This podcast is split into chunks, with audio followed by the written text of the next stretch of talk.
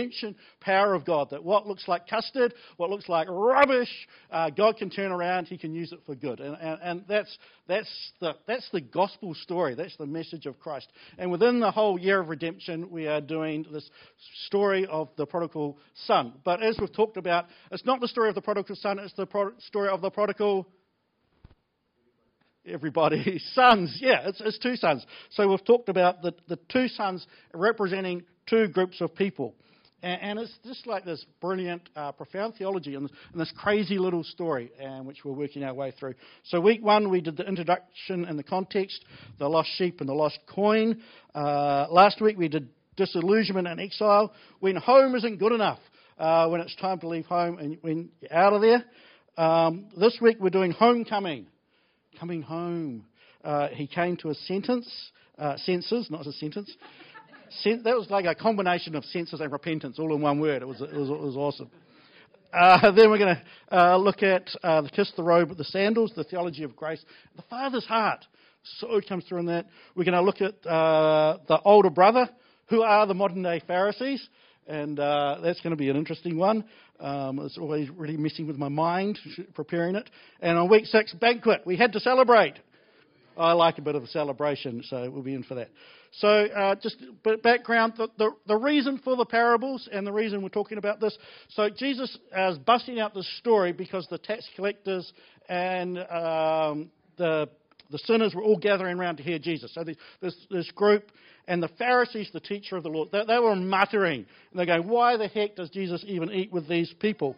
And so the parable is, is in a response to that, that Jesus would even hang out with tax collectors and sinners. Shock, horror. So we've got two, two groups of people. We've got the, uh, the tax collectors and sinners represented by the younger brother. So we've got the wayward sinners and the immoral outsiders, the curious outsiders. And then we've got the Pharisees, the teachers of the law which were represented by the older brother. Here's the, the, the insiders, the established, the followers of the law. And as we're going to be discussing around this, there's, there's two ways to be alienated from God. And uh, so often we just think it's one way to be alienated from God, but there's two ways.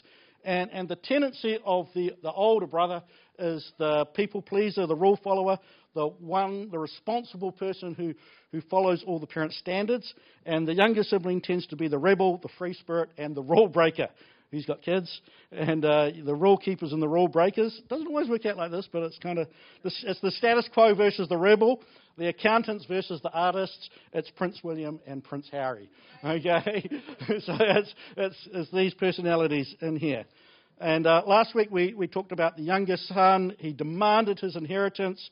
And uh, the father, to, to everyone's amazement, you know, at the time, the father meets the demand. He divides his wealth. Son leaves home, uh, heads to the bright lights in the big city, squanders his wealth, and finds himself uh, feeding the pigs. Okay, so that's the that's the background. This is today. Uh, we're going to tackle four verses, and Luke 15, verse 17 to 20, which is the homecoming, and he begins his homeward journey. So let me read that to you, and then we'll we'll get into it. So, Luke 15, verse 17. When he came to his senses, he said, How many of my father's hired servants have food to spare, and here I am, starving to death? I will set out and go to my father and say to him, Father, I have sinned against heaven and against you. I am no longer worthy to be called your son. Make me like one of your hired servants. So he got up and went to his father. Okay, so that's what we're going to discuss. So let's kick off with He came to his senses. And, and the coming to the senses is that epiphany, that aha moment, that moment which the Alcoholics Anonymous, the AA, and the 12 step program call the moment of clarity. And uh, the ability to see clearly when you come out of the fog, um, the dazed and confused, and when the moment that the truth sets you free. And, and when the truth, it's often like it's, it's a smack in the face, right? It's like, what the heck? You wake up one morning and think, why have I been going down this path? Why am I been thinking like this? And it's, it's that, that uh, healthy dose of self awareness. Has anyone had those moments where you go, hang on, what the heck am I doing? And it's, and it's a shift out of denial and stop blaming others for everything and taking personal responsibility. And uh, it's out of that, oh, you know, the pig pen's not really that bad a place. It kind of, you know, I quite like the pig's food, and it's, oh, it's all right. I, I don't know how I ended up here, but, you know, anyway. But it's that moment you wake up and go, hang on, this ain't doing me any good. And, and we need regular moments of clarity in our life, right, don't we? We need regular moments where we go, hang on, why am I heading in this direction? How have I found myself here? And uh, this is not working. And sometimes it comes, uh, for some people, you've got to hit rock bottom, right, before that moment of clarity comes. Hopefully, uh, we are a little bit more self aware and we can, you know, realign ourselves along the journey and go, as we're maybe walking out the gate, or as we find ourselves in the bright lights in the big city, or all those different times we go, hang on a minute, this isn't working. I need to actually uh, recalibrate, turn, move in the other direction. But, but this was his revelation. This, is what the, the younger son says. He says, How many of my father's hired servants have food to spare? And here I am, starving to death. And, and there's that realization that actually the father's house has an abundance of food even in the midst of a famine. And, uh, you know, in John 10.10 10, it talks about the thief comes to steal, kill, and destroy. But Jesus says, I have come that you have, may have life and life more abundantly. The Father's house is a place of abundance. And we, we need to know that. We, mean, that there's, there's not like, the, the, the, fridge is full, right? There's, there's food in the pantry. You know, Georgia, uh, my daughter, welcome, back this weekend from Wellington University. When she comes home this weekend, I made sure that she's got some of her favourite food in the fridge. And so she come in. There's abundance in the pantry. There's, there's, there's dinner. She didn't know. But there, there's food in the fridge. It's a, it's a miracle. Though she told me, she, she, she told me actually, Dad, I've got a little fridge in my uh, little dorm room in the in the uh, in the dorm at university, and uh, nobody steals my food down there. She says it's an amazing thing.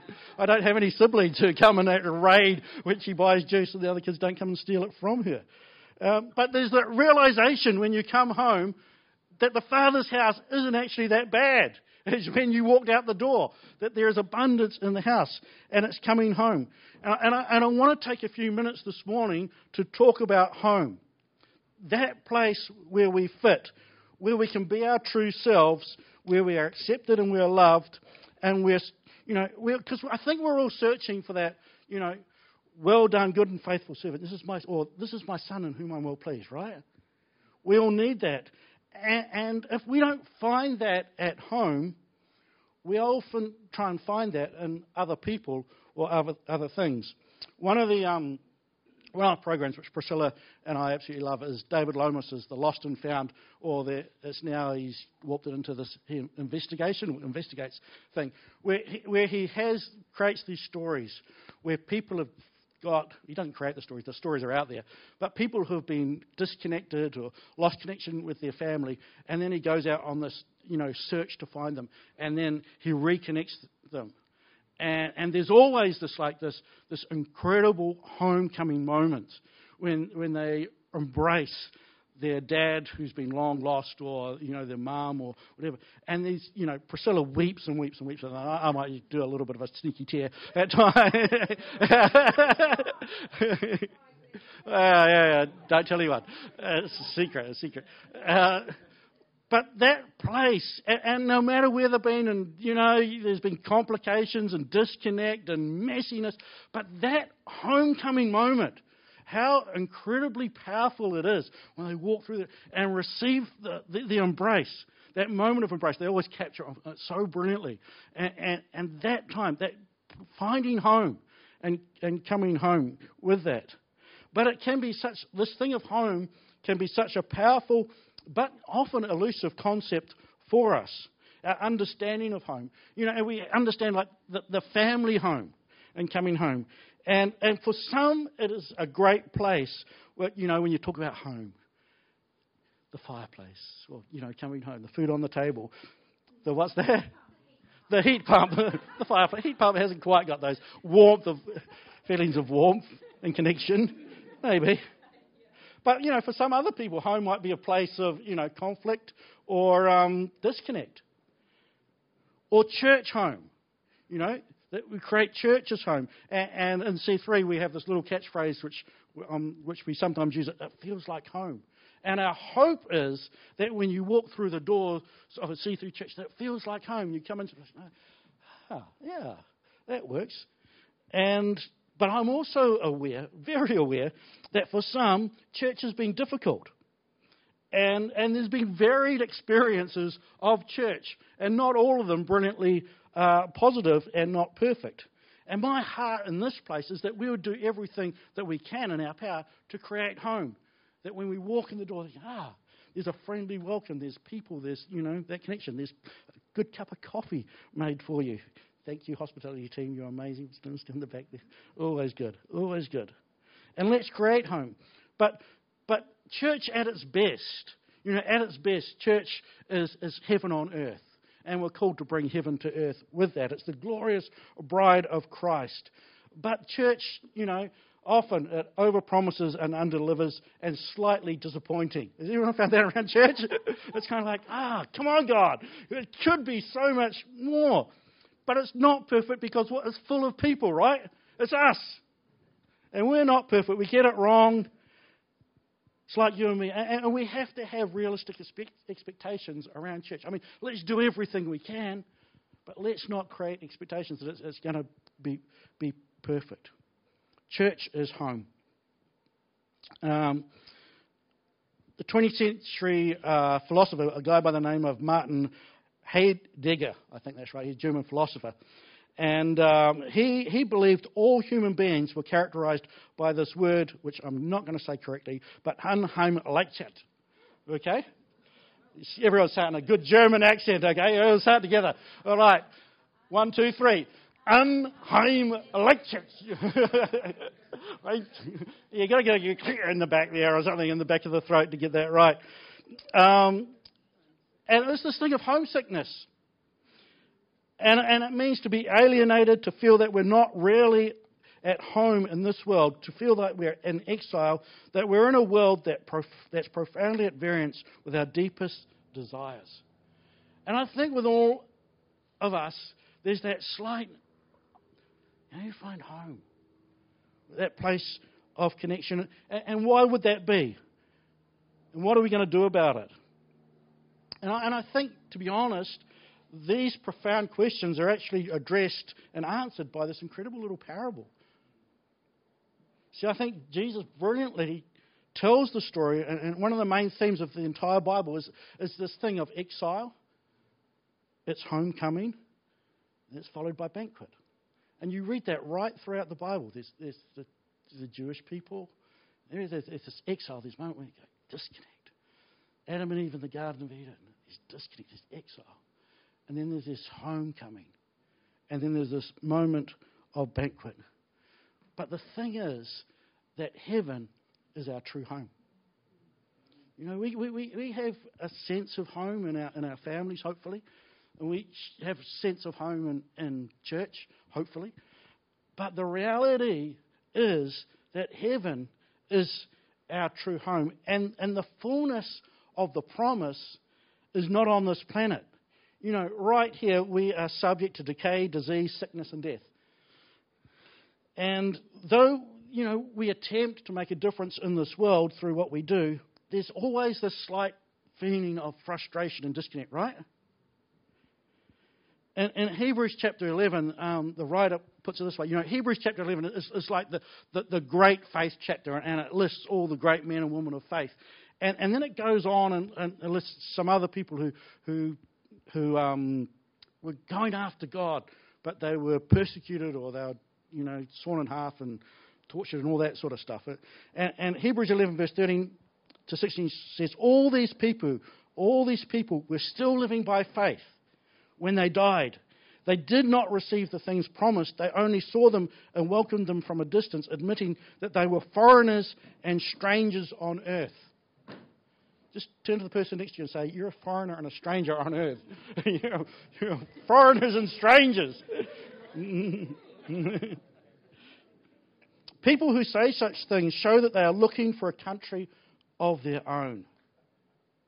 If they had been thinking of the country they had left, they would have had opportunity to return. Instead, they were longing for a better country, a heavenly one. See, that, that's, that's what we're longing for. That's the heart of it, is, is, is we're longing, we're created for a heavenly home. We're created for, you know, direct connection and intimacy with the Father. Therefore, God is not ashamed to be called their God, for he has prepared a city for them.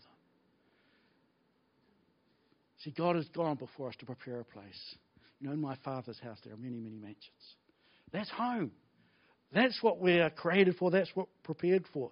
1 Peter 2.11 says, Dear friends, I urge you uh, as strangers and exiles. You know, who's the strangers and exiles? We got strangers and exiles in here. That's us. We're only visiting this planet, right? This is not our true home. And, and you know, that's the largest story of the, of the gospel message. You know, that we're created to dwell in the presence of God right from the beginning, the Garden of Eden. It's exile, homecoming, and banquet. And, and, you know, and when you read the end of the story, you know, sometimes, you know, any of those sneaky people go to the end of the book just to see what happens. You know, when you, the book of Revelation, and in Revelation chapter 9, you have this, this Last Supper, the marriage supper of the Lamb, which sounds really weird. But it's banquet. It's, it's coming together in heaven. And only then will we be finally home, right? Only then will we be finally home. Okay, let's verse 18. Back to the prodigal son. Verse 18 says, I will set out and go back to my father and say to him, Father, I have sinned against heaven and against you. Here is, he's, he's come to a sense of this moment of reality, and he's going to head home, and, and he says, I've sinned against heaven and against you. Ever has anyone ever done something dumb and had to go and apologise to your, to your dad? Or I know for me, one of my great moments. Uh, I um, I grew up in Blenheim, and I was uh, 15, and I said, Dad, I need my driver's license because we're moving to Auckland. So I got my driver's license. Well, I didn't really get my driver's license. This is one of the things. We had a police officer in the church, and he came around to my house, and he said, let's go for a drive around the block, and then he wrote me out my driver's license, which was sweet when you lived in Blenheim because there's no cars. There's no hill starts. There's no traffic lights. There's no, it's, it's easy as you drive around. It's sweet. Uh, problem was, six months later, we moved to Auckland. And, uh, yeah, we had a few moments. Uh, can we put up the next picture? This is my dad's car, uh, which is the old Chrysler Valiant Regal Hemi 265 engine, bench seat in the front, uh, and most of the time we drove my mum's little Toyota Corolla, but every now and then, every now and then, we were allowed to drive my dad's car, and, uh, and and it was you know you felt cool when you're driving your dad's car, but unfortunately my driving skills transferring from Blenheim to Auckland were not really up to scratch well, they caused a few scratches on my dad's car.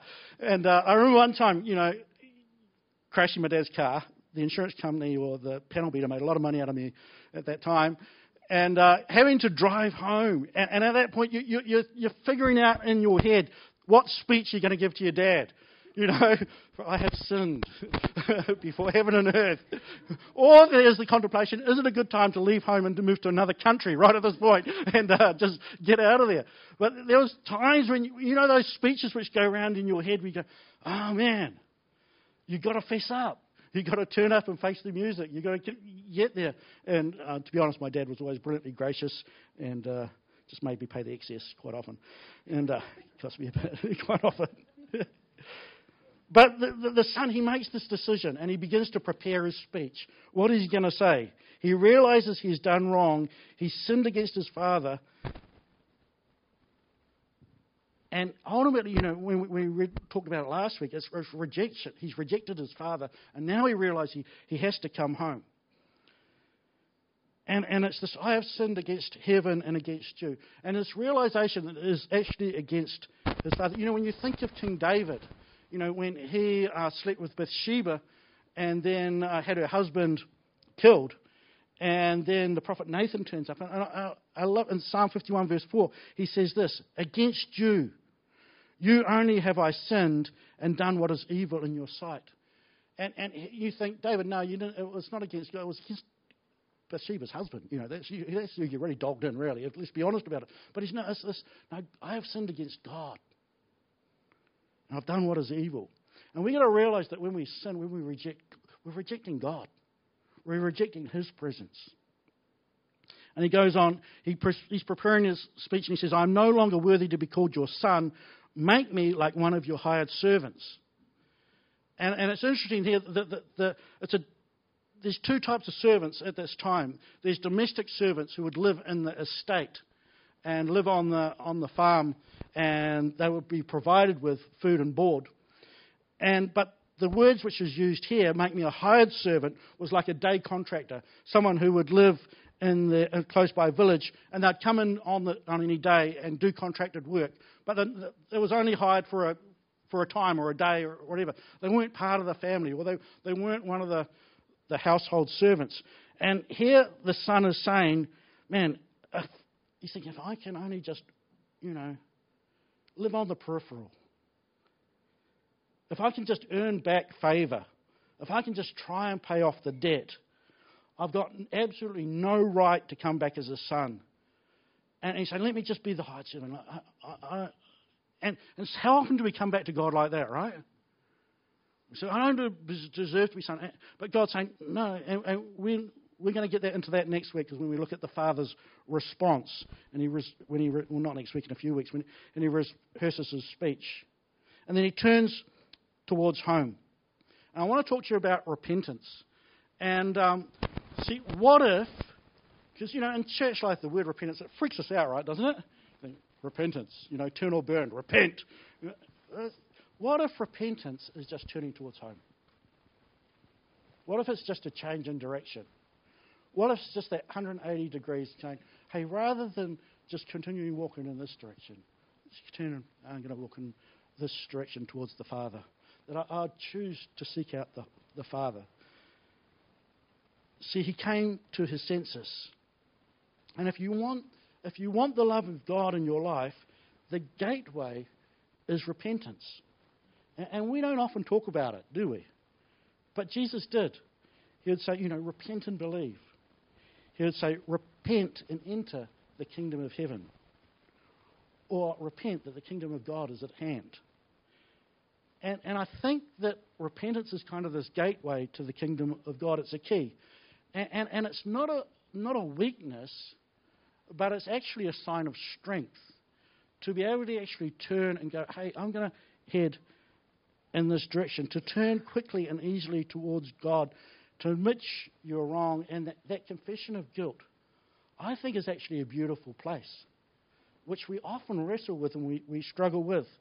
And, and I don't think it's a, it's a one off um, pigsty thing, but it's, I think it should be just an ongoing, just openness before God. You know, when we come together and worship, just to be able to, God, I'm here. God, I'm turning my face again towards you. Recalibrate my heart. Renew a right spirit within me. And I think that's what, I, you know, that's part of what church is about. Just coming and presenting ourselves towards God is, is a beautiful thing. And it's, you know, we need to do that. Who, you know, who loves Google Maps when, when you're driving the car and you forget to turn at the right time. And it comes and just re-guides you, you know, rerouting, rerouting. you go, all right, now get back on track. And, and it's almost having that little God conscious voice in the back saying, hey, no, this is the direction, this is the destination, this is where we're heading. We're heading back to the Father's house.